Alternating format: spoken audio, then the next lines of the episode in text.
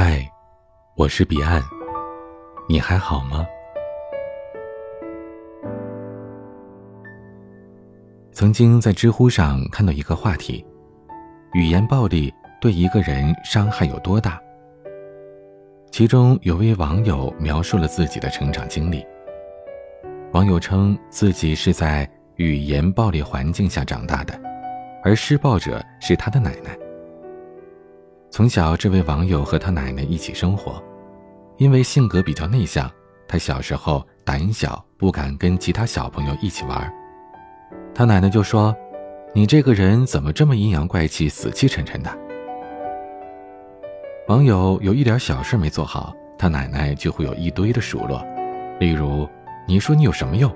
找个东西找不到，你是不是眼睛瞎呀？”之类的话。这位网友表示。语言暴力的环境对他造成了很深远的影响，导致他一直很自卑，并且有情感表达障碍，对人际关系敏感，很难轻易相信他人。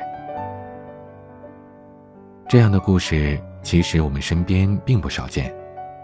很多人远远没有意识到语言暴力的危害，在亲密的人之间，这种表现反而更加明显。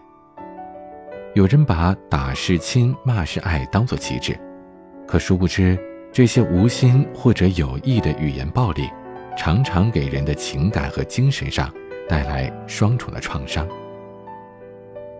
这个话题让我不禁想到了曾经看过的一本书《非暴力沟通》，它让我知道，有时候语言暴力带来的创伤，甚至比肉体的伤害更加让人痛苦。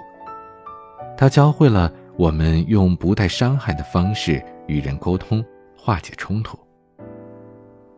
下面我们来一起了解一下非暴力沟通的方式到底是怎样的。首先是只讲事实，不轻易评价他人。这一点是非暴力沟通的第一个要素。你是否发现？很多人也总是会下意识的想要评论别人，比如看到一个开着豪车的漂亮女性，他们会想到这个女的肯定是被包养的，甚至一提到公务员，就觉得这是一群不思进取的人，提前养老，内心鄙视他们。一看到有钱人，又会说这人肯定是为富不仁。类似这样的情况已经成为了很多人的习惯。因此，当我们在和其他人的沟通当中习惯性的做出评论时，我们经常是不自知的。比如，某大学的班委组织了三次活动，但同学 A 都没有参加，于是班委就去找他沟通，对 A 说：“你这个人怎么这样啊？一点不懂配合。”也许这班委说话的时候并没有批评对方的意思。他只是想表达，我最近组织了三次活动，每次你都说不能参加，但是班委用了带有评价性的话语说，这就带上了自我的情绪。这样的表达方式很容易让别人觉得在批评他，而产生逆反心理，从而使得沟通陷入困境。非暴力沟通给我们的生活提出了新的挑战。他要求我们区分观察和评论，比如，当你身边有人发脾气，你可能会下意识地说：“你的脾气可真是暴躁。”而这是评论，不是你观察到的事实。正如印度哲学家克里希蒂纳穆斯所说的：“不带评论的观察是人类智力的最高形式。”非暴力沟通当中，第一要素观察，就是在提示我们在日常的生活当中。应该直接说出我们观察到的事情，而不是带有我们主观性的评价。不带攻击的表达自己内心的感受，这是非暴力沟通的第二个要素。在这个要素当中，我们需要注意的是区分感受和想法，要能够真实的表达自己的内心情感，而非是想法。也许你会说，表达自己的感受不是很简单吗？但事实上，绝大多数的人。都不会表达自己的感受，往往我们表达的都是我们的想法。来关注一个例子吧，有一位女士在婚后喜得千金，为了照顾家庭辞了工作，三口之家日子过得有声有色的羡煞旁人。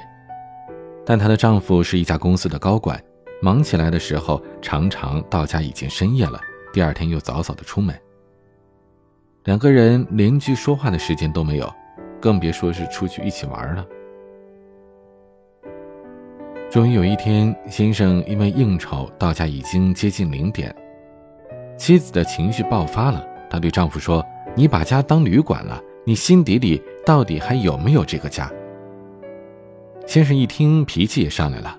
他认为自己拼命挣钱就是为了这个家，但妻子却毫不领情。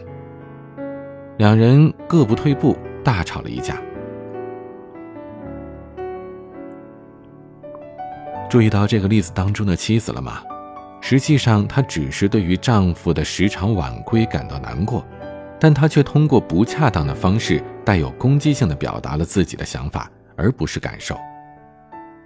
而这种想法通常会给人一种你是在评论的感觉，容易让听者产生抵触的情绪。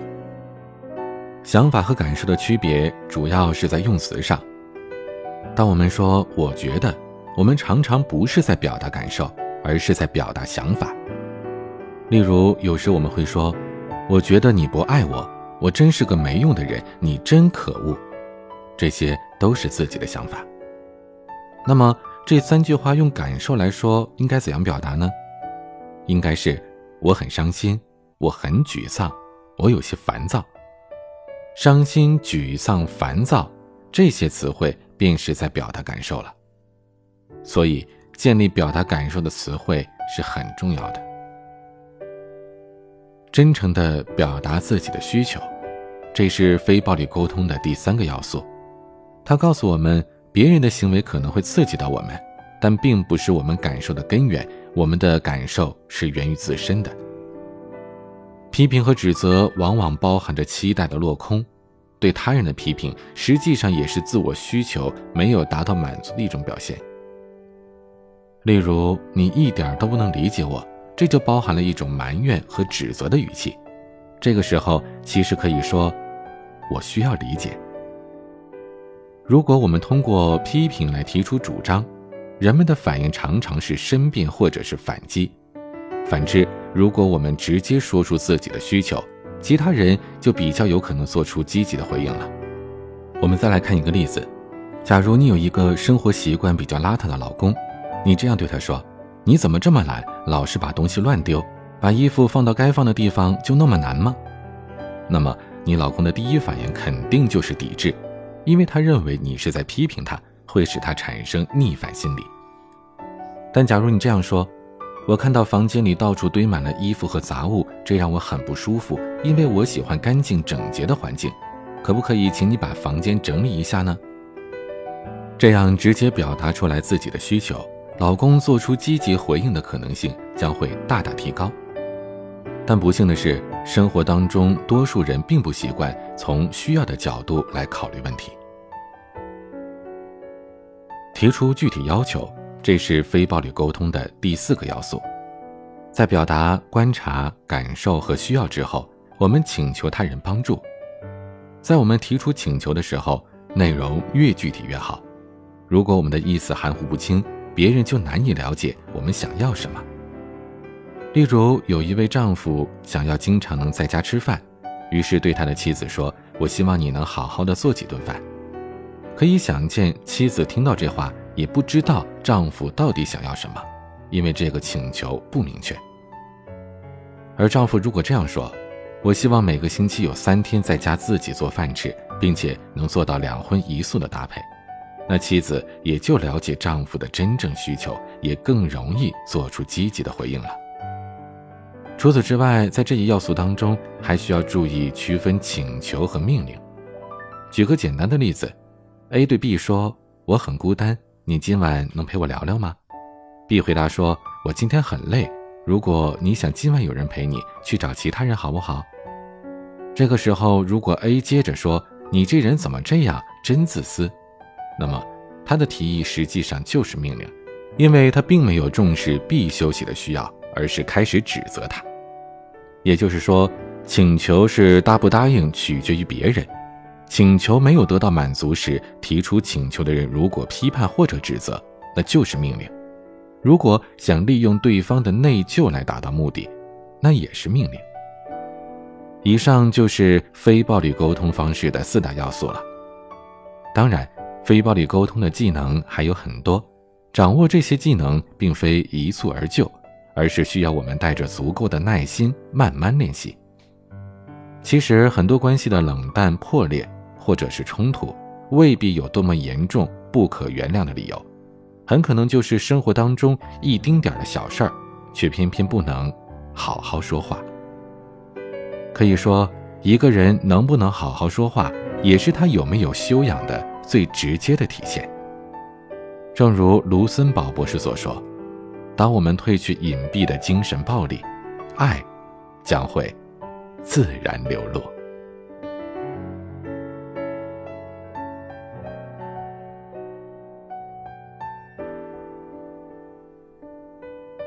想要收听更多节目或者查看原文。请关注微信公众号 “DJ 彼岸”，欢迎加入听友 QQ 群四九四四四九幺幺六，我每晚都在。我是彼岸，晚安。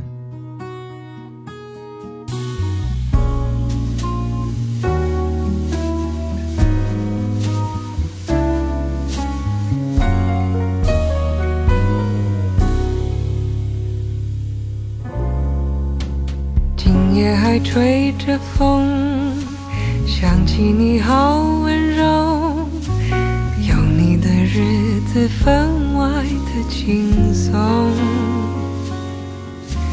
也不是无影踪，只是想你太浓，怎么会无时无刻把你梦？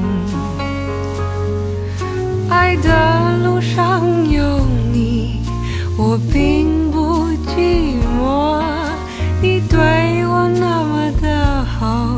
次真的不同。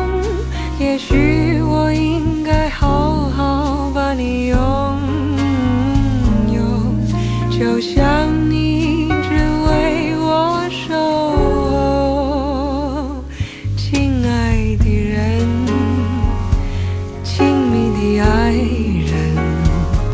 谢谢你这么长的时间陪着我，的人，亲密的爱人，这是我一生中最兴奋的时分。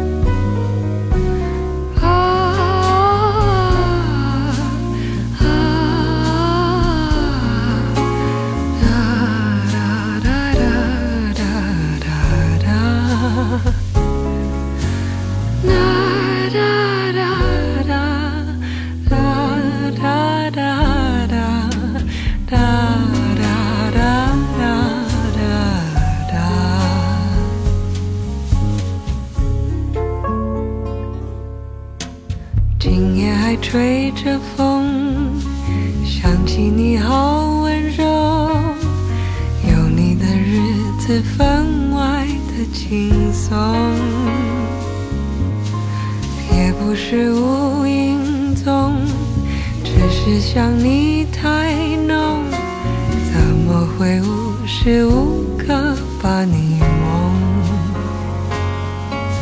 爱的路上有你，我并不寂寞。你。对我那么的好，这次真的不同。也许我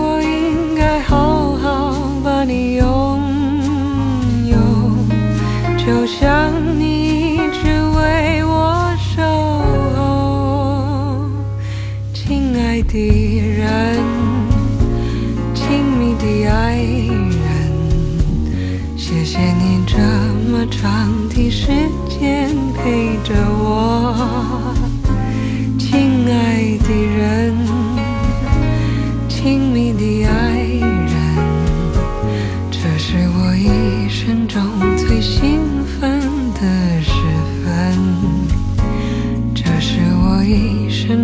最兴奋的时分。